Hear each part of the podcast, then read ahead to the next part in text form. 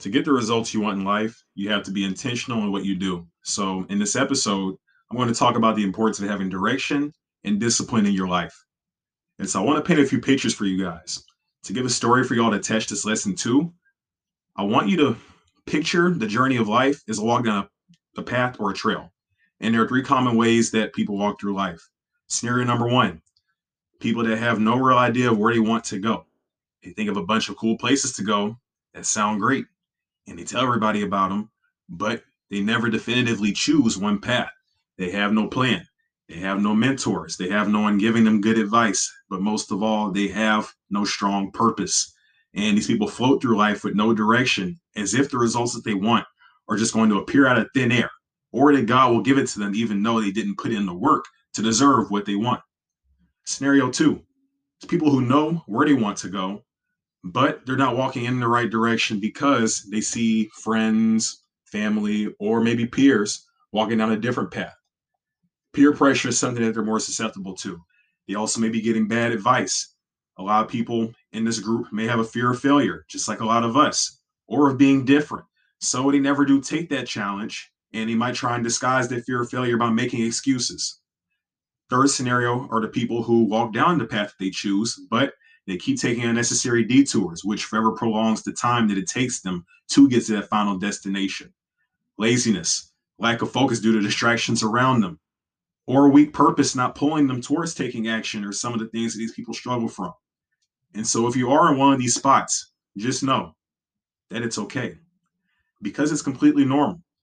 And by you tuning in and listening to this type of content, it shows that you're ready to make that change in your life to get better results.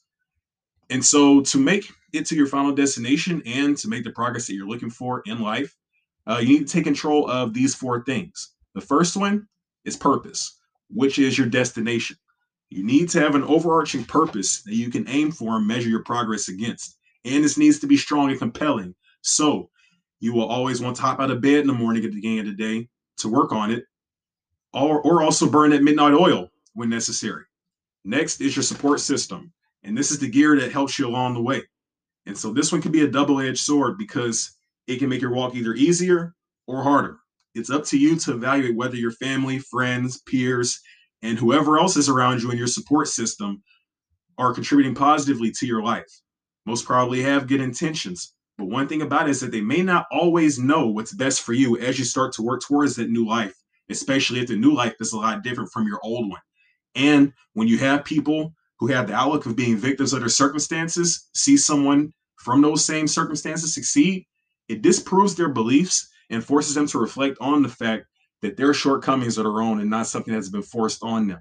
And the unfortunate part about that is that it's so much easier for these people to try and pull someone else down for the sake of their own ego than to step up and do better for themselves. And so, one of the best things you can do for yourself is find mentors and coaches who are doing what you want to do in life or already have the experience doing it and take advice from them. Next are your goals. And so these are going to be measurables along the way that show you your progress as well as how well you're working towards your purpose. And so it's kind of like a map. And one of the things you need to do is make sure you set smart goals, goals that are specific, measurable, attainable, relevant, and time based.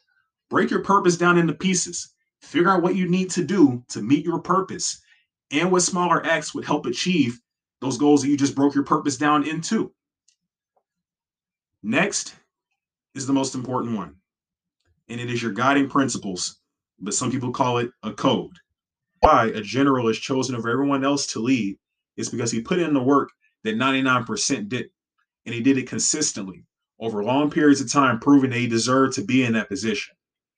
And so, in the social media age, you know, we tend to only focus on the anomalies when we look at success you know, the overnight millionaires, which I'm saying with air quotes, the popular models, the celebrities, etc. Some are born into their success, kind of like kings, or were blessed with some great opportunity that led to quick success. But betting on this to happen to you probably isn't the best strategy. A lot of people think that the path to the life that they want will be similar to what they see online, but that's just not the case for the majority. It leaves too much to chance and it takes the focus from things that you can control. Consistency in the right direction is the common catalyst for most people who achieve their dream life or become the person they want to be in life. And the fact of the matter is that it's most likely going to take some time. Just like how the general had to work on himself and master his abilities, we all have the opportunity to do the same thing in whatever path we choose. It may not take 20 years like it does for him, or 20 plus years, but it's going to take the same type of commitment and levels of effort to get to the top of the fields we choose to be in if that's the path that we envision for ourselves. And so, in closing, if you want to lead and be influential at a high level, or if you want a high level of respect from others, take the time to develop yourself into someone that deserves those things. Thanks for listening and make sure to tune in next week, guys. Another factor that could be attributed to taking part in hookup culture is the tendency to test sexual compatibility before relationship compatibility. And so sex creates new emotions that cloud judgment. If you want proof of that, look at all the men and women that uh, were never married and end up leaving their partner to be single parents. The fact that they never committed to each other will lead you to believe that at least one or two of the people involved knew that things probably wouldn't work long term, but they stayed with each other because they enjoyed the sexual compatibility that they had with that person. And so, unfortunately, in some of these cases, it took having a kid or multiple for one or both of the people involved to realize that it was time to end things. At the end of the day, it comes down to knowing yourself and having awareness of how sex affects you. And I just think that we should at least be, you know, knowledgeable about the potential challenges. And so some of you might be wondering, is this really a problem? Or you might be thinking to yourself, I won't make these mistakes. Before I share action steps, I want to share some uh, statistics to give an idea of why those of us that want long term relationships and families should be worried about this, or at least keep it in the back of our mind. Today, over 50% of married couples end up divorced. What that means is that it's likely that at least 50% of married people either picked the wrong partner and or someone in the relationship wasn't fit to be married in the first place. Those odds are not ideal. And I'm sure that what I talked about today has definitely contributed to a large portion of those numbers. There is plenty of research done about how the objectification that comes from watching porn has ruined the number of marriages. Dr. Samuel Perry of the University of Oklahoma reported that frequency of viewing pornography was the second strongest predictor of poor marital quality. And so, since objectification results from the other practices that I mentioned, like hookup culture and then the use of social media, it's safe to say that they will produce some similar effects. Our character and goals shouldn't be circumstantially based in the actions or motives of others. Otherwise, they no longer belong to us. With that being said, let's take accountability moving forward, guys. Despite the circumstances growing in difficulty, any one of you who wants to give yourself the best chance at long term relationship sh- success must be ready to carry the burdens of responsibility and accountability that come with it. Not only does developing your character, identity, and mindset need to be a priority to prepare you for your future partner, but we also need to make sure that our actions align with the end result that we want. We should never let outside temptation have more control over us than our own will.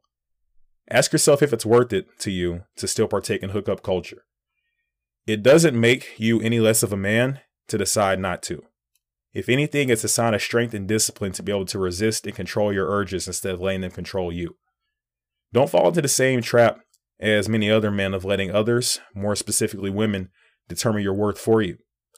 A lack of sexual discipline has led to the downfall of many kings, emperors, celebrities, and politicians. This mindset of looking for validation through sex has also led to plenty of young men